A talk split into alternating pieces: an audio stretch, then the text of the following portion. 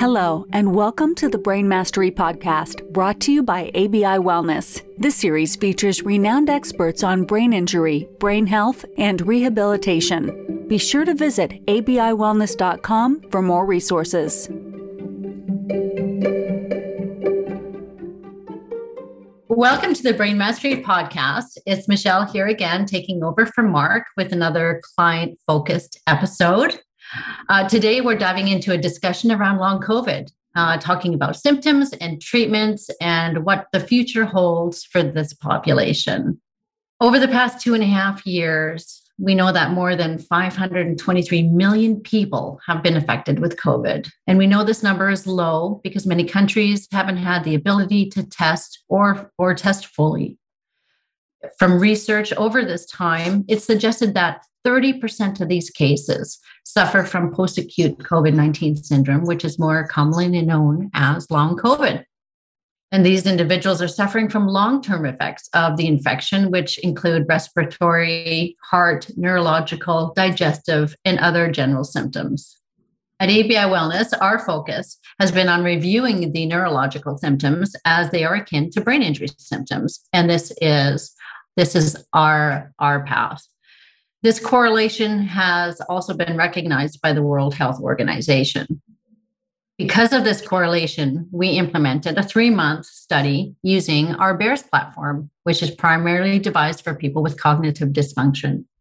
Today, I am so grateful to share the mic with two members of the study who are helping us learn firsthand how to manage, treat, and hopefully remedy the neurological effects of long COVID.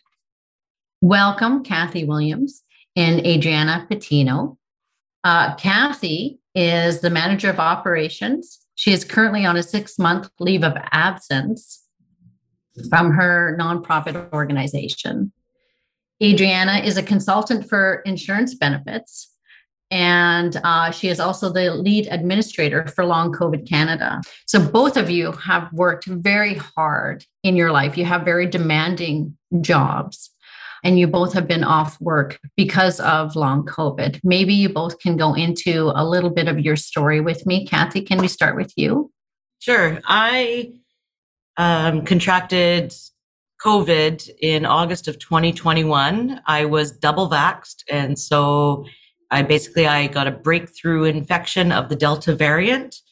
And um, I was off work for a couple of weeks. Uh, luckily, my work recognized COVID and what was happening around it and gave us a special sick bank of of the two weeks we needed to recover. Um, and then I, I did start returning to work and luckily also worked from home mostly. So I was able to ease back in. And, you know, I just, I, for the first month or so, I, I felt kind of, you know, just still the fatigue wasn't, you know, just I wasn't quite coming back. Um, but I had some major deadlines to deal with at work and pushed through. You know, it's just, you know, I had the flu. I just got to, you know, obviously I just got to push through and get, get things done. And, uh, and then in November, I started getting massive headaches that were debilitating and, and speaking with some friends, uh, who had been diagnosed with long COVID, they pointed out that there's a good chance that I have long COVID and that I should speak to my doctor and get referred to the long COVID clinic in Vancouver, which I did. And after talking with them in, in January of 2022 and getting accepted into the program, they had suggested that I, I take some time off to recover and heal. And I was hesitant because I worked for a nonprofit and I had a lot on my plate so I attempted to work uh, part time hours, but realizing it just wasn't working for me and I had to take a leave of absence. And so here I am. I guess working and figuring out that I need to take time off. Um, my life was basically becoming work only and sleep the rest of the time, which was I, I was losing my my own life. So you were impacted heavily by the fatigue, obviously headaches, fatigue, headaches, body aches. Yeah, you, you, name it. Like every place that I had um, physically hurt in my body in my lifetime decided to come back and attack me. Wow. Usually all at the same time, you know. Oh yes, there's where I hurt my foot falling down a post hole, you know, that sort of thing. Oh, there's where I fractured my hip when I was 15. Yeah, they've oh they, they, really came back to uh, make themselves noticed. And that that's quite a time frame too, from point of infection to uh, the, all these symptoms actually uh, developing. Yeah, I, I think it's just because um, you know, with I guess my work style and uh, and just what we we're how we're taught to function in this world. It's like you get sick and then you just go for it, right? And there probably was a lot more happening that I was just ignoring. So, yeah. Oh, thank you for sharing that, Kathy. And Adriana, your story is that there again very different. And this is one of the one of the one of the things we're learning a lot about individuals with long covid is everyone's story is very unique which is the same as as individuals with brain injury right? We have a saying that there's when you've seen a brain injury you've seen one brain injury. Same thing with long covid. You know there might be overlapping symptoms but everyone's everyone's journey is quite different. Can you share with us your journey? Yeah for sure. Thank you. I got sick exactly on Christmas Day 2020, uh, before the vaccines were available to me. And ever since, my initial infection was absolutely brutal. My oxygen would drop to low 80s, uh, high 70s during the night, but it would kind of go up and down. The highest that it would go would be 91 if I was lucky. So I was very low on oxygen. My heart rate would go to close to 200 beats just from walking from my bedroom to the kitchen. I had absolutely no energy. It was brutal. It was the most brutal thing that I've experienced in my life. And I never quite recovered. I was actually very low on oxygen. I had very a few mini heart attacks because I was lacking of oxygen. And my doctor at the time didn't want to give me supplemental oxygen because she didn't believe in COVID at the time. She thought that I was stressed and having gastrointestinal issues like heartburn or something like that. When my heart rate was going between 55 to 180, 190 in a couple of seconds. It took me through long therapy about 11 months just to be able to laugh again. I couldn't even laugh because I would break into a coughing fit and faint from the lack of oxygen in my brain. Um, I used to be a competitive swimmer, so I try to just push through, and this is not going to let me control me, and I'm going to get up and get better. And I ended up in the hospital a few times. I almost died. I've all, I've been very close to dying for five times now. The most recent one was a couple of months ago, actually. So it's been a very scary experience for me as my body now, you know, fatigue obviously has always been an issue. Uh, brain fog was an issue, but I always accounted it for the low oxygen. But as my lungs started to get better, my heart is still bad and my heart rate is still very sporadic, not as extreme as before because I'm on two beta blockers. But as my lungs started to get better and my energy started to maybe improve a little bit, I started noticing my brain was declining even more than before. I started having episodes where I could not understand words. I can't follow a story on TV. I can't follow a conversation. Sometimes I would actually want to speak and literally like blah, blah, blah, gibberish would come out of my mouth. Things like that. I obviously can't tolerate a lot of screens, emails, nothing like that.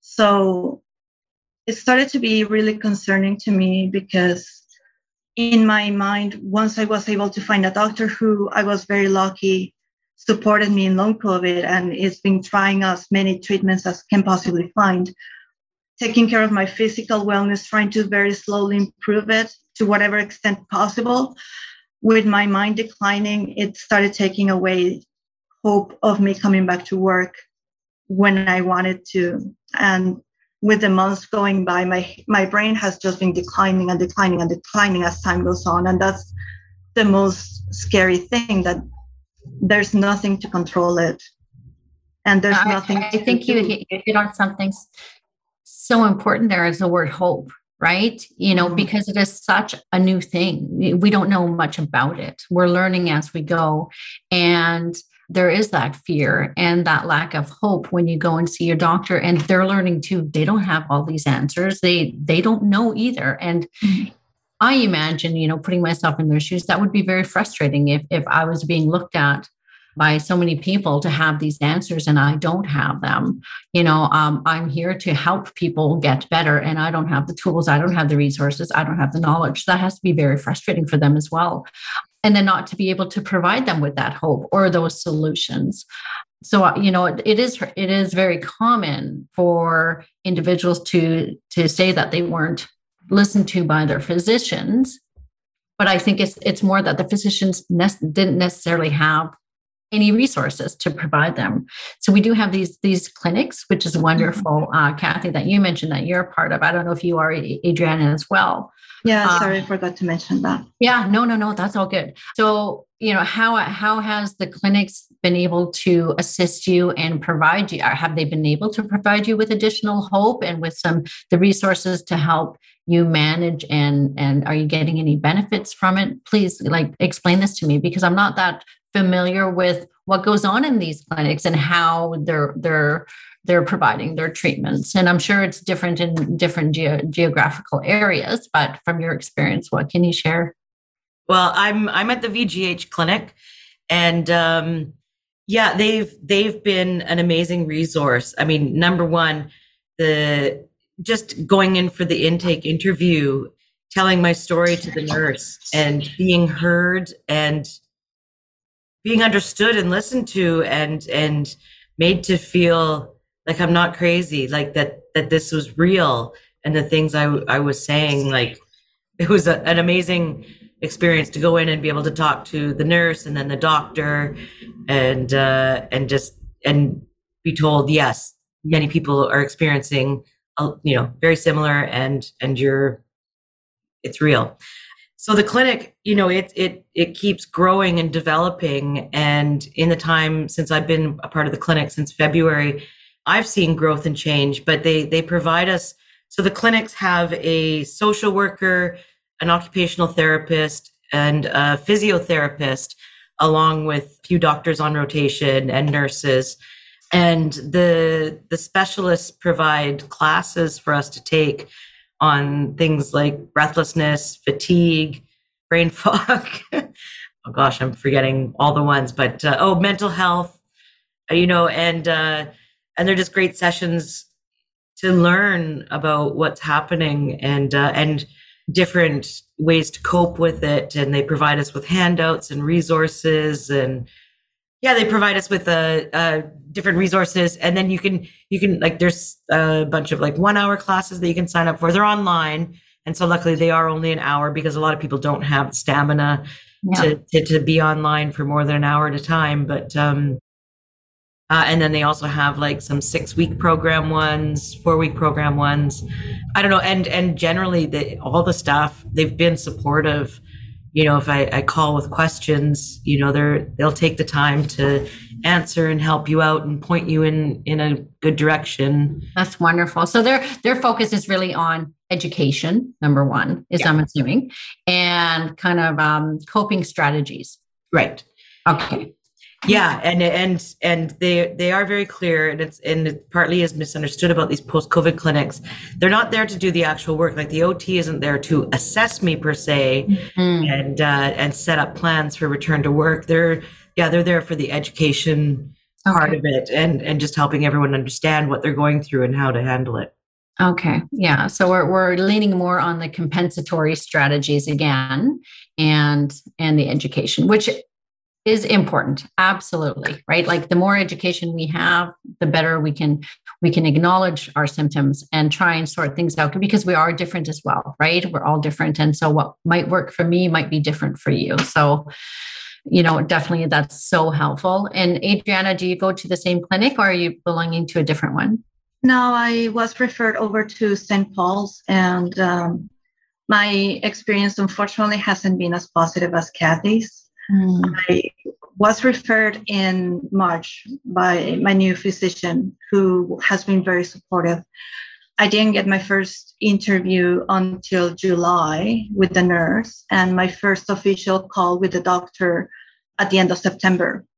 explaining my case, you know, um, my lungs, uh, I, I was having still very difficult, a lot of difficulty breathing, my heart issues. I couldn't be outside because I I couldn't be outside for more than a couple of minutes because symptoms would come and I would crash down horribly and then just end up in bed for days on end in horrible pain, the brain fog, the fatigue, all of that. I was deemed as a very urgent and severe case of long COVID. And back then, they didn't have a lot of experience with a lot of cases, too. So the doctor was very upfront with me and told me that, you know, they wouldn't they wouldn't be able to help me as much because they don't have a lot of knowledge based on all the symptoms that I'm having, especially because I have a lot of multi-organ damage. They would only be able to tell me what they've noticed on a very general scale what works for people. They were going to refer me to about six or seven specialists, which included um, an occupational therapist as well, a physiatrist, a cardiologist, a pneumologist, a neurologist, and a couple of more that I can't remember, internal medicine, and then schedule my follow up for December. Once December came and I had my follow up, I still hadn't talked to any specialists. I had to repeat my story all over again to the, the same doctor that I spoke to in September. And he said, Well, that's too bad that you're still sick, but keep pushing through and good luck. We'll let you know about the specialists whenever because they're really busy and the waiting lists are kilometric. So hopefully soon, but we've put it like very urgent case for you. To this day, which by the way, I was officially discharged at 18 months, even though I'm still sick, I still can't leave my house due to the neurological damage that I have. I still can't obviously work. I still can't do a lot of things. My heart is still messed up. I was discharged at 18 months because I've passed over whatever they're able to help me. I've spoken to, since December until now, I've spoken to one social worker and three nurses, having to repeat my story yet all over again, which is absolutely and tires you out. You know, it takes a lot of energy. It's it's at, at least an hour, an hour and a half phone call. And for the specialist that I, I was going to be referred to, I've only seen the occupational therapist twice mm-hmm. and the internal medicine once. Yeah. And that's it. And they weren't help, able to help me either. So the only thing that I, I really learned from them was to be more adamant with my pacing and the energy envelope and trying to control my energy. I have logs and logs and logs of my symptoms and how I'm feeling. And because of the post exertional malaise taking up to 48 hours, 70, 72 hours sometimes, mm-hmm. the fatigue doesn't manifest right away. So, so a lot of the times you think that you're doing something and you tolerated it and two three days later you're in bed completely unable to yeah. move not understanding why so i go back to my log and be like oh i had a very emotional phone call two days ago that took a lot of energy out of me so keeping keeping a journal and keeping a logbook understanding what you're doing and how you're doing things and what what events affect you a day or two later you know mm-hmm. that's all part of your journey right and i'm sure that the negative components of your journey has also been what has moved you so much to be an advocate for individuals suffering from long COVID, you know, because you are administrator on Long COVID Canada. And um, I know that you've been on, on different um, media, uh, radio, on TV, and, and things like that. And so that probably is one of those driving factors for you as well, I'm assuming. I know that, you know, Kathy and Adriana, you both have, you know, quite demanding jobs you know, and obviously you both are off work currently. And how has that been a challenge? Because I think that people think that when you get sick, you have coverage, you know, and, in most situations, when you have extended health benefits, you do have, you know, disability coverage, uh, short term or long term or both. And how has that experience been for you? Because I think there's probably a lot of learning going on in that industry as well. Can I? Can, I just want to. Can I just reference quickly back to what Adriana was saying about the post-COVID clinics? Um, yeah. Because I have, I, I know a few other people who have gone through the clinics as well, and my friend also probably was admitted into St. Paul's long COVID clinic around the same time as Adriana, and um, I think you know, and when I, I've only been a part of it for six months now, so I have another year. You know, they've set this eighteen-month window for for patients, and. uh and I do feel bad for those that were early early joiners in the post COVID clinics because as as we keep saying, everyone was just learning, nothing was known. And now now a lot of these people have aged out of the system. Mm-hmm. But you know, even in the past six months, I've seen so much change and learnings and and even in the in the classes that they present, there's always new information. Yeah, but but I understand they have to age people out because there's so much demand you know, and there's only there is only five post COVID clinics in BC at the moment, I believe. So um, you know, it would be great if the government could provide more funding for more of these clinics to happen and and uh, and and that if they could interlink themselves as well to share a lot of their learnings because you know I, I talk to people from other clinics and and I share information that I've had and uh, they're like, "Oh no, we didn't learn that," and I'm like, "Oh, here you go." And then I learned that, you know. So it's just, you know. But again, we're all learning.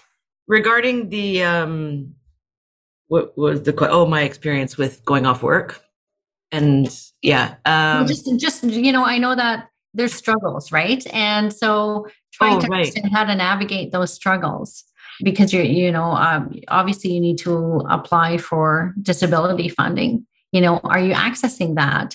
You know how are you managing with all of this? Because it's it is definitely a struggle on every aspect.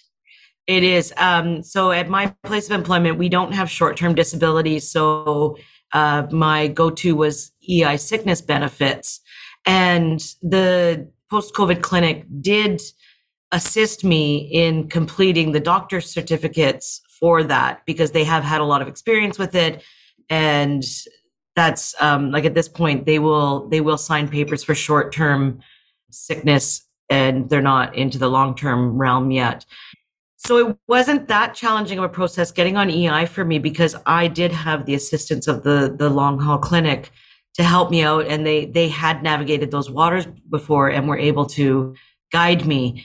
And interestingly, my doctor also um, wasn't that well versed on long COVID you know, I did get the initial like, oh, you're of the age where it might just be perimenopause, you know, and I was like, no, it's not. You know, like this all started eh, right after I got sick, you know, so so at least I had that support to get onto EI right away.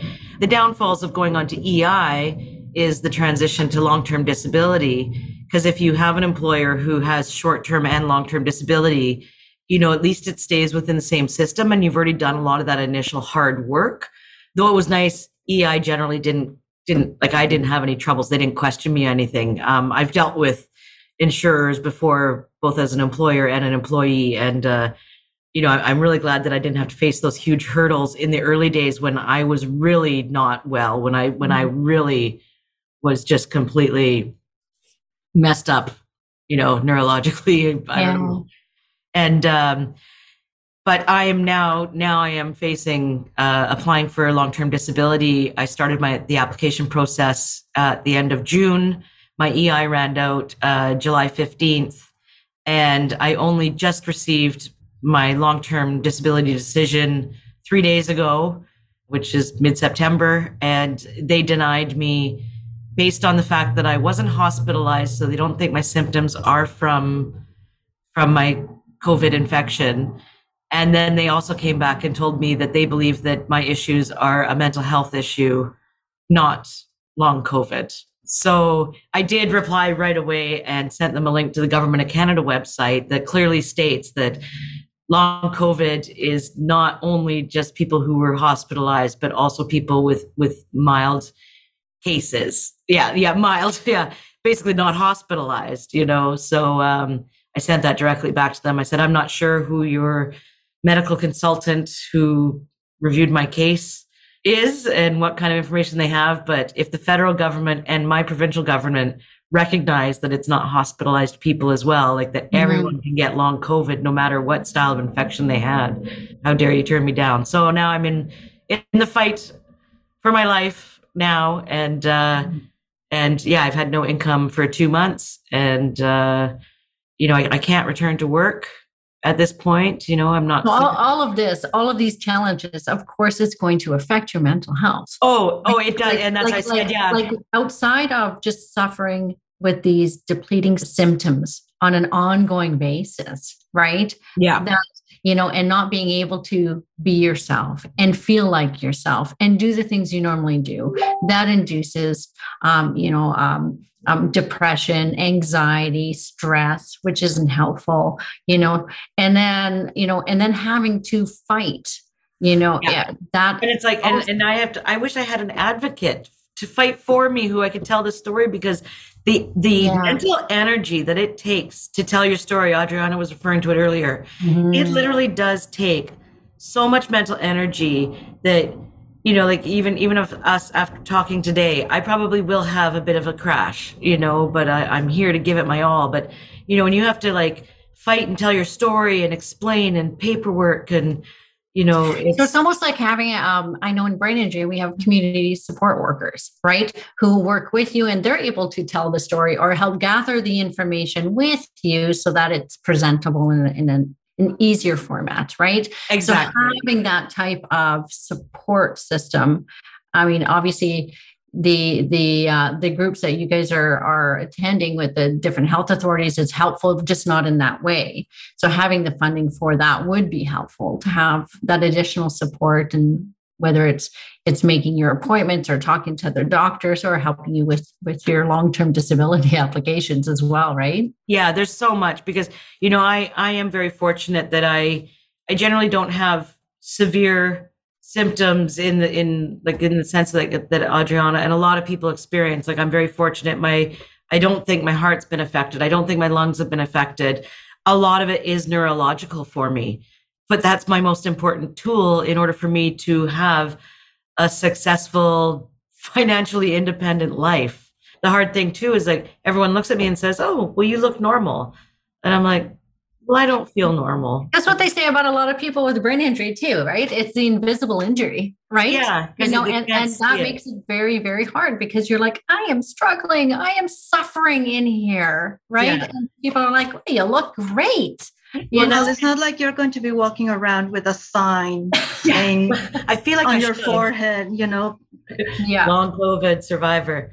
Talk, um, talking about neurological issues, that's a great segue into this. You guys were part of our three month study that we put together, understanding that, um, you know, the World Health Organization came out saying, hey, you know, if you have any treatment to help people with brain injury, use that in long COVID you know it will help with the cognitive deficits. We believe it's a, it's akin to a brain injury. So when we when we attended that that session and we heard this information sean our um, our local neuroscientist here who has really helped develop the program um, he said let's try this out. Let's let's gather some data and let's put together um, a small study of individuals and let's let's learn from them as well right and so you guys were part of that small group which we're so grateful to have you uh, you know attend and, and participate in.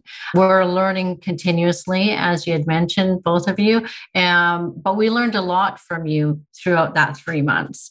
And i think one of the things that shocked me the most and I don't know if this is reflective to either of you, but it is in the research data that we've accumulated, is that there is a reduction of headaches after going through the BEARS program, which I was quite astounded by actually, because usually when you have that screen time, you know, um, it can induce, but it could have been because it is smaller screen time, a lower dose. You know, we meet you where you're at. But how did it help with other symptoms that you might have experienced. So just just so the, the everybody listening understands, the Bears program was was facilitated two times a week for three months. And you attended for about an hour to an hour and a half. Is that correct? Yeah. Excellent. Yeah. So so tell me how that helped. How what were the benefits that you noticed and how would you describe the experience?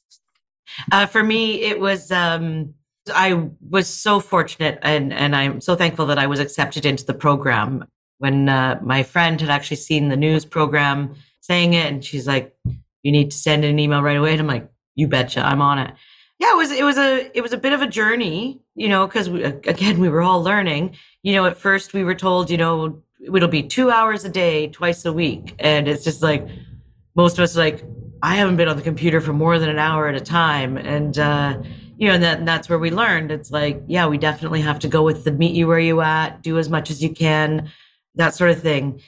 What I liked about it, it was, it was such a simple concept, but it did challenge me to think. And um, it, um, I don't know, like it, after after time like once once we kind of got it when i got into the rhythm and you know and i knew what i was doing and and how far i could push myself and when to pull back when to recognize symptoms are coming on you know it it definitely i don't know it it's hard to describe i don't know why it helped alleviate the headaches but it was definitely there that that in that period because it's funny even now that we're a couple weeks out of not doing it my headaches are coming back.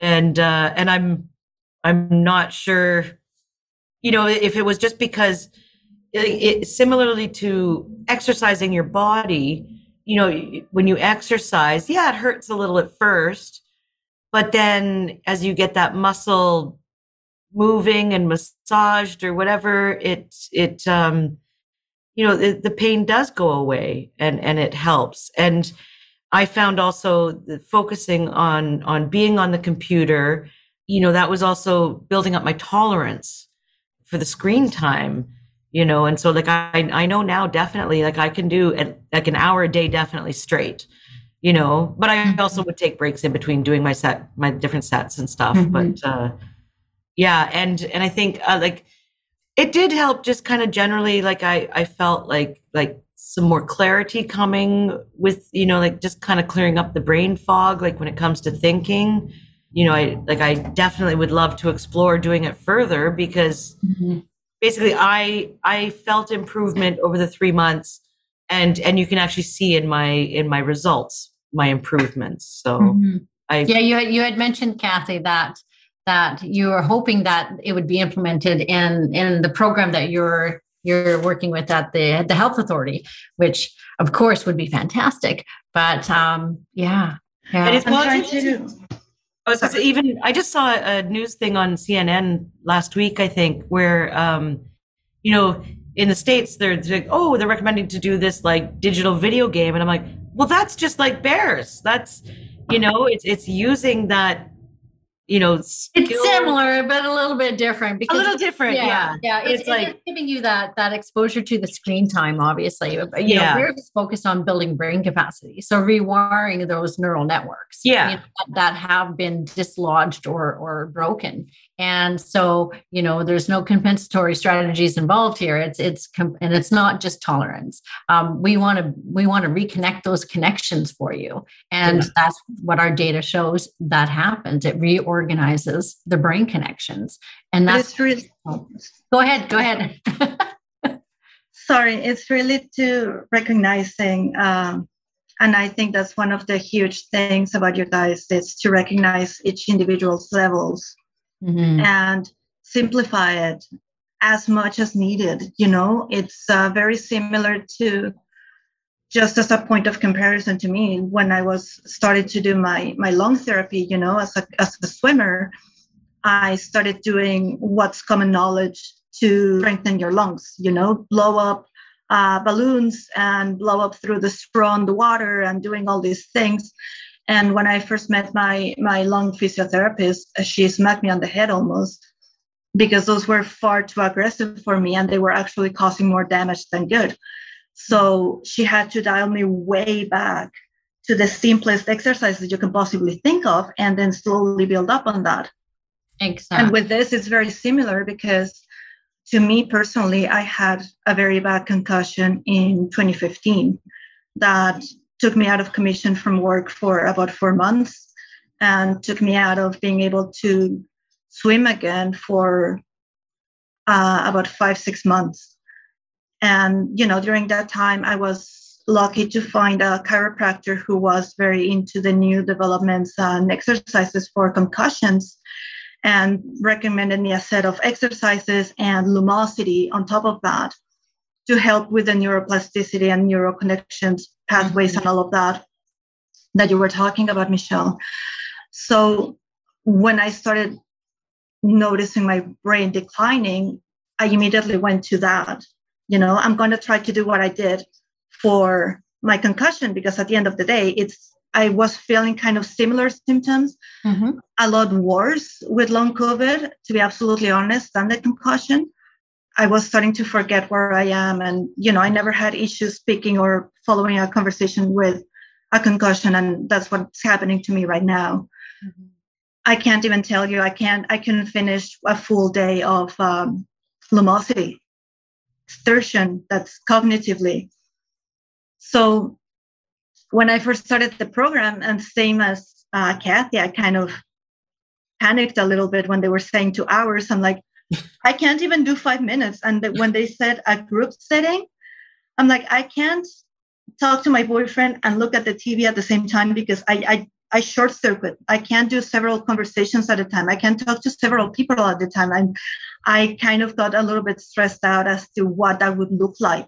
Mm-hmm. And I was very lucky. The coach actually explained to me, you know what, give it a shot. And even if you take a little bit longer, having that exposure of doing the exercises, plus being in a group setting and being able to handle different conversations at the time, that's also working different parts of your brain. So it may take you a little bit longer, but at least you're going to start building up from all that more wholesome perspective, if you will.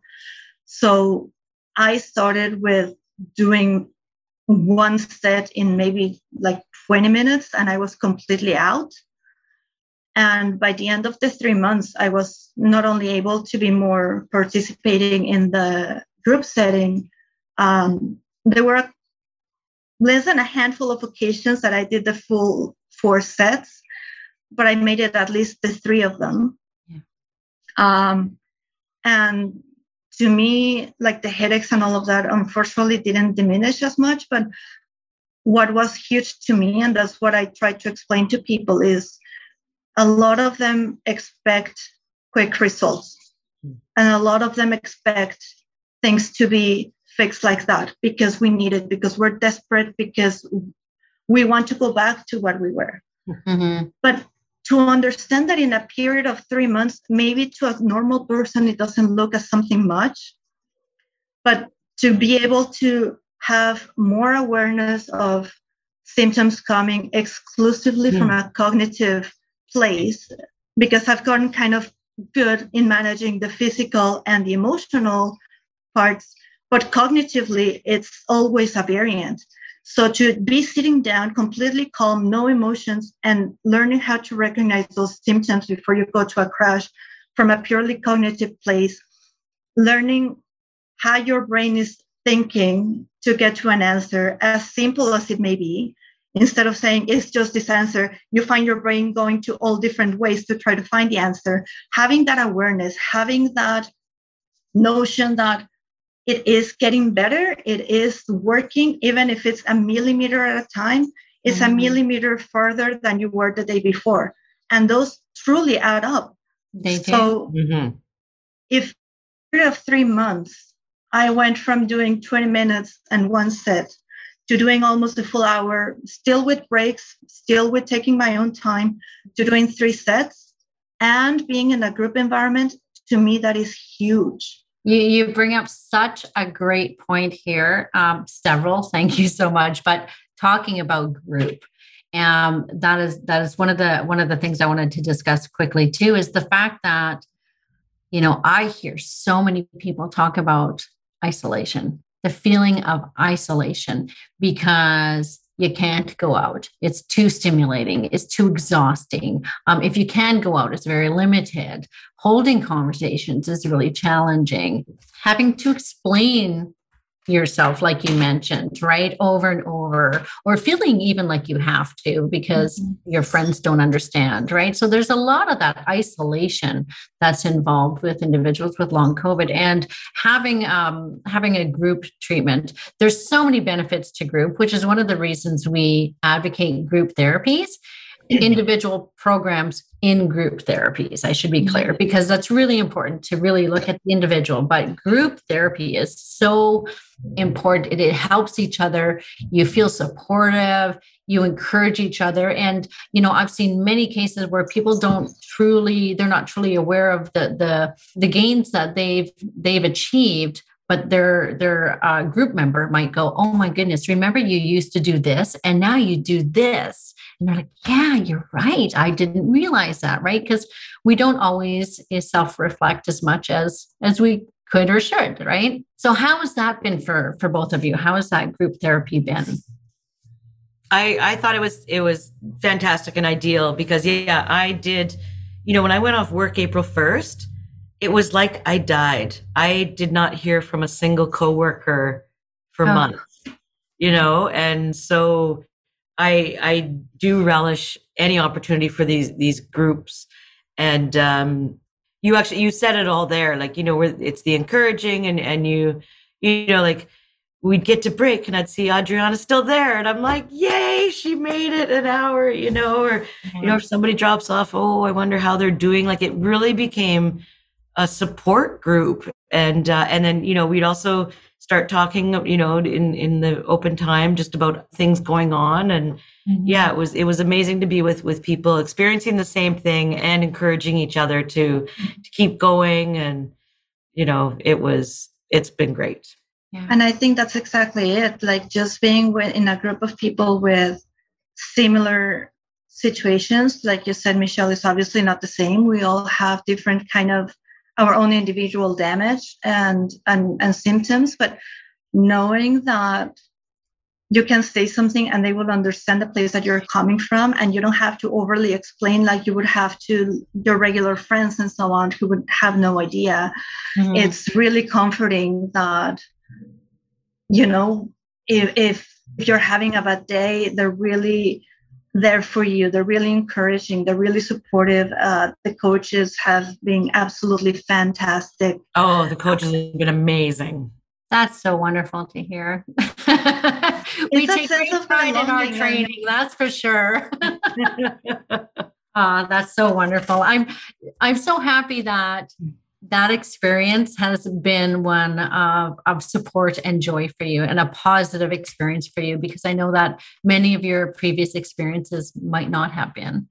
And, you know, we're grateful for your insight, for your knowledge, uh, for teaching us, you know, how to adapt and how to modify and how to you know get the program more accessible to other individuals with long covid because we you know we know it works for brain injury. We've studied that. We we, we know it works for cognitive dysfunction. And obviously there's um, there's different ways to adapt programs even for brain injury. So you know adapting it for long covid just just made a lot of sense. And you've helped us so much in learning how to do that and how to modify and how to just support and help even further right? That's that's our our values that we live by right? Service. We're here to serve. We're here to serve the population who requires help with cognitive dysfunction right? Whether that's long covid whether that's brain injury you know it, it doesn't matter. This came at the exact right moment for me. I believe it started it, we started mid june or, or end of mm-hmm. june. My initial leave of absence was three months and i was to return to work july 1st and you know i i i was i was starting to question how am i going to know if i'm ready to go back to work? This isn't like a broken leg healing. This you know like there was nothing measurable to tell me if i if i was going to be able to handle the work environment. And then we started the classes and almost instantly it made me realize okay no, I don't think cognitively I'm ready to go back to work, but there was no other way to test it. And it just it it really opened up my eyes and and then being able to speak speak about it to to the doctors to you know I think I need more time like I'm doing this program and I need to mm-hmm. work my brain and um yeah, it was, it definitely was probably the one thing that really helped me cognitively and uh, and to, to help even just make me stronger in knowing how to advocate for myself regarding my neurological symptoms. Well, and especially to feeling that you're actually doing something about it and you're doing something that is actually helping you. Like I said, even if it's a millimeter a day, it's it it counts. And I can tell you, Michelle, how many people have pleaded in the group, and Kathy is not going to let me lie about this, to have this something like this available not only in BC but all over Canada because as soon as the news came out about the program and opened the opportunity to enroll for the research, you know, there was so much disappointment from so many members that they couldn't get in. And mm-hmm. how can we make it available? How can we enroll? Why is this not in canada? Like and and that's it. Um, it's it's one thing to deal with the physical damage that covid does to you but when it starts taking over your mind and it starts taking over your ability to work your ability to be yourself your ability to cognitively be present and everything crumbles down absolutely everything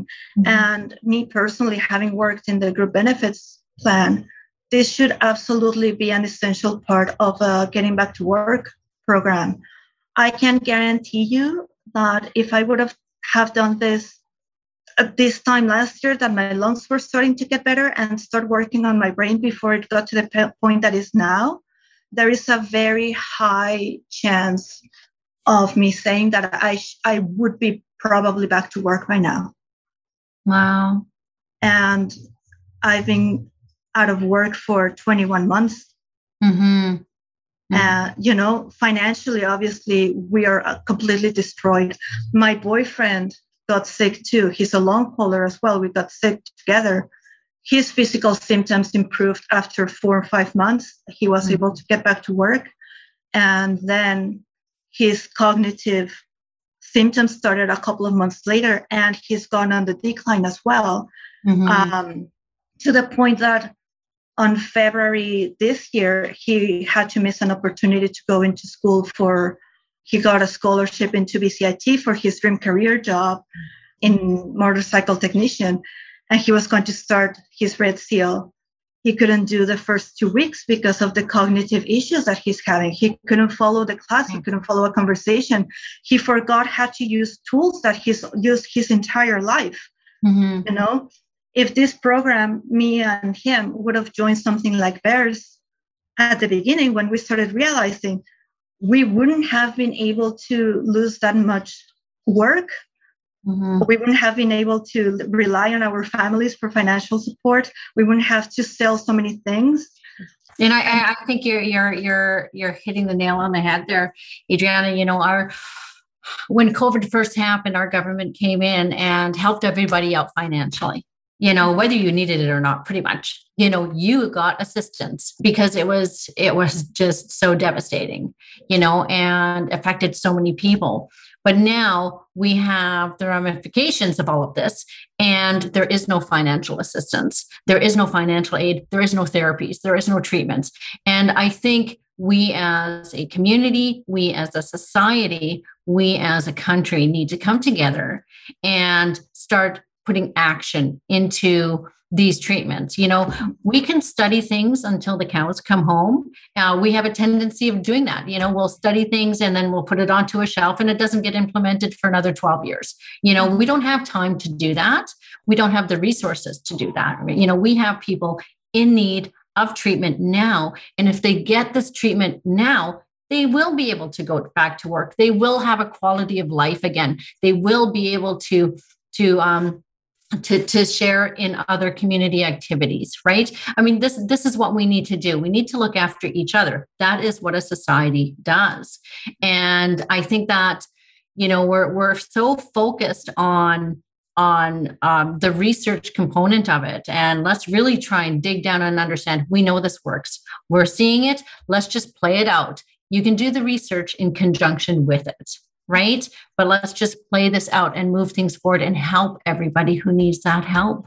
If, if this was implemented, uh, government funded, uh, the government realizing the huge need that already exists, and it's going to uh, get even more because people are getting more and more sick by the day. And I can tell you with the group how many applications, uh, the increase, the exponential increase that we've had in the influx of new members in the past few months alone. Mm-hmm. Uh, the real if the government was to realize the huge need of this right now the influx of patients that you guys would have with all the different kind of symptoms would it would be a completely symbiotic relationship because you would be able to get all that data from all those different cases at the same time as getting them back to get back to their regular life back to work back to being a productive contributed member of society you know Exactly. Why exactly. is the government sitting on an opportunity to help their citizens? And you start going into the bigger picture, it is the individual that's out of the workplace that's affecting the production of the company, that's affecting the economy, that's affecting, it starts going into uh, a drop of goes water. into homelessness and everything. Yeah. Yeah. Right. Why are you letting people stay disabled for months on end when they could yeah. very well be going back to work and going back to everything a lot sooner? And there's the mic drop. Boom. That's right. well, it's like, it's, you know, so like I, you know, I kind of get why they're slow on the uptake of this. Like, you know, at first everyone thought this was a respiratory disease. And then it's like, oh no, it's also affecting lung or heart, which is associated to to the lungs. You know, and, and it's been so slow to recognize if you know like they they've talked about brain fog for a year but you know when you read the the articles coming out and the reports it's like you know they're finally recognizing that there is this other level to it that is neurological and you know and either people that are fully sick with everything or or people like me that it's just the neurological but it's such an important piece. And mm-hmm. it's even interesting talking to the people in the post covid clinic you know, when, as I'm advocating for this, I'm like, I'm in this program. It's amazing. It's helping me out so much. And they're like, well, we don't really know yet because there's not enough studies. And, and it's like, no, really like, like I love everything that you're offering me here, but you're not actually offering me any help for my brain. you know, there's a missing component to this. Well, it's compensatory was, there again, right? You know, let's compensate for the brain fog. Okay, make a mm-hmm. list, right? Set your timers, doing that. Let's we want to focus on fixing that, eliminating yeah. that brain fog so that you don't have to use compensatory skills if you don't have to. Right? Yeah, I'm really great at resting and pacing now. Good. But yeah, like I want to get those important things. Yeah. I want to be able to go outside. I want to be able to go outside for more than five yeah. minutes. Like I can't, I literally cannot leave my house because of the neurological damage. And it was thought that it was because of the low oxygen that was affecting my brain and it was affecting everything. But when my oxygen started to get better and I still can't be more than 10 minutes outside mm-hmm. because I just crashed, there's something wrong. how I went for months with massive headaches and no one was recognizing how damaging that was. And I wasn't recognizing what it was doing. And I was just trying to push through. And like, I think it needs to be a part of like the initial, the initial acknowledgement of people after they've had COVID. It's not just checking your heart and your lungs. It's also checking your brain because, you know, those headaches were doing damage and sometimes I would work, I'd be like, oh, I feel a headache coming on, but I, I can just work through. And then I'd drive home, not really being able to see and like, you know, feeling like I'm drunk driving. And, uh, you know, like we need to acknowledge this whole neurological piece and, and, you know, get on it before it does major damage. And then you aren't able to work, you know. On the wonderful note, you know, we we are we BEARS is available at many clinics across north america right? And they have access to our data to the data you helped us like, accumulate. Um, you know so they're implementing BEARS for individuals with long covid. They're doing their part. So we have it like i said across north america in different provinces different states we're so excited to have that available. We would love to have it government funded. Obviously, that would make the most sense because that would have the biggest impact, right? And also to get insurance companies to recognize exactly. it too, because exactly. You know, that's what I'm. As I'm applying for LTD, I'm I'm going to be saying I want this therapy. Yeah, you know? yeah, we have a solution you know we have yeah. a solution in place. And so we're doing our part to raise the awareness to raise the accessibility. We're doing everything we can. We're we're fighting with you. We're fighting for you. Um you know that's all we can do. We're just trying to, I think, Adriana, you mentioned it, you know, uh, screaming from the rooftops with that cowbell, right? Like, hello, we're here. We have a solution. Let's be part of the solution, not the problem, right? Exactly. And you know what? Being not having the knowledge, especially like I can't imagine how heartbreaking it must be. Uh, I know for me it is. And Kathy, I'm pretty sure it is for you as well. Knowing that this there's something like this that can make a significant difference in your quality of life. Yeah. and you can't afford it because you you yeah. don't know if you're going to be able to buy food next week or not.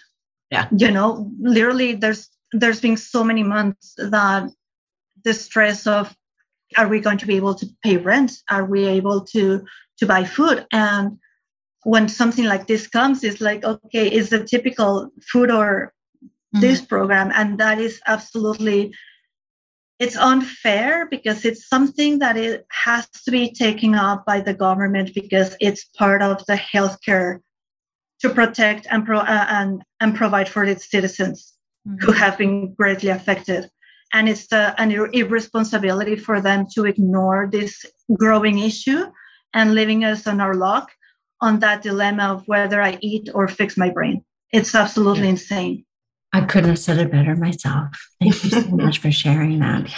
This is bringing us to the end of this wonderful podcast because I could spend all day talking to you, lovely ladies. You know that I enjoy it. I, have gotten to speak with you a few times before, and we could continue this conversation. And we just might at a later time. We might do do a follow up. I might have to go um, rest now. I think that's probably in order.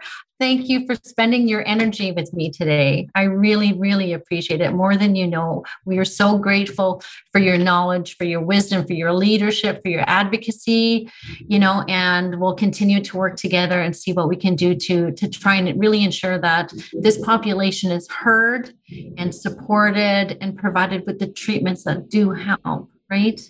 And thank you so much to you guys because for giving us the opportunity and letting us know your willingness to help. That in the long COVID community is huge when you can't get help anywhere or acknowledge even the fact that you guys are stepping up the plate, trying to find something that accommodate long haulers, trying to make it available to us, realizing the growing need of this, and actually wanting to to help us is absolutely incredible and fantastic and anything that we can do to help you we're there because you're doing something that no one else is doing. And so are you. And so are you. Thank you. Um, adriana uh, long covid canada that is that on a facebook group? Yeah long covid canada is a facebook group. Uh, it has a black background and please join. It's a wholesome community. We are science-based everything that we provide is being peer reviewed and, and acknowledge that it has been it has a, a scientific data to back up whatever mm-hmm. treatments. And unfortunately canada is lacking on a lot of research again because of the, la- the, the lack of funding from the government. So we go a lot into the states um, and many other countries in the world who are doing research and try to post the latest that's been coming up Wonderful. Well, thank you for all that you're doing and for your advocacy, both of you. You know, I, there's a, a lot of people who are very grateful and very fortunate to have you both. Thank, thank you. you. Thank you for joining, and uh, we'll talk to you again soon. Thank you for joining us on Brain Mastery to hear from Michelle, Kathy, and Adriana about the challenges they faced with long COVID. If you are experiencing any symptoms that may be long COVID, including brain fog, headaches, fatigue, memory issues, confusion, difficulty concentrating, depression, or anxiety, we want to help. Please contact us on our website, abiwellness.com, to find out more and enroll in the BEARS program. Thank you so much for continuing to listen to the Brain Mastery podcast.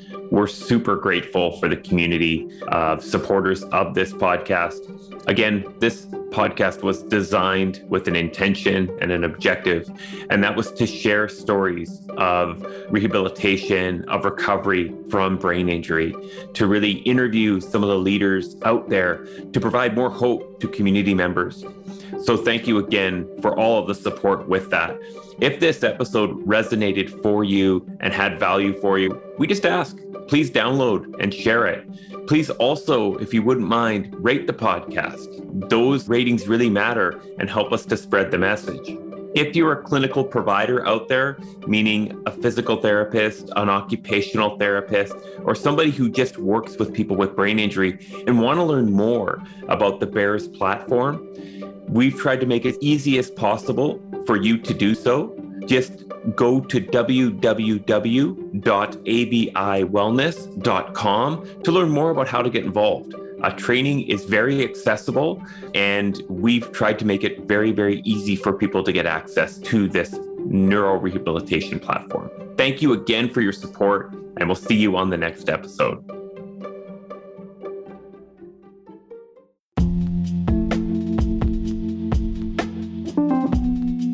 The statements made regarding the BEARS platform and ABI Wellness have not been evaluated by the Food and Drug Administration. The efficacy of the BEARS platform has not been confirmed by FDA approved research. The BEARS platform is not intended to diagnose, treat, cure, or prevent any disease. All information presented here is not meant as a substitute for or alternative to information from healthcare practitioners. Please consult your healthcare professional about potential interactions or other possible complications before using any product. The Federal Food, Drug, and Cosmetic Act requires this notice.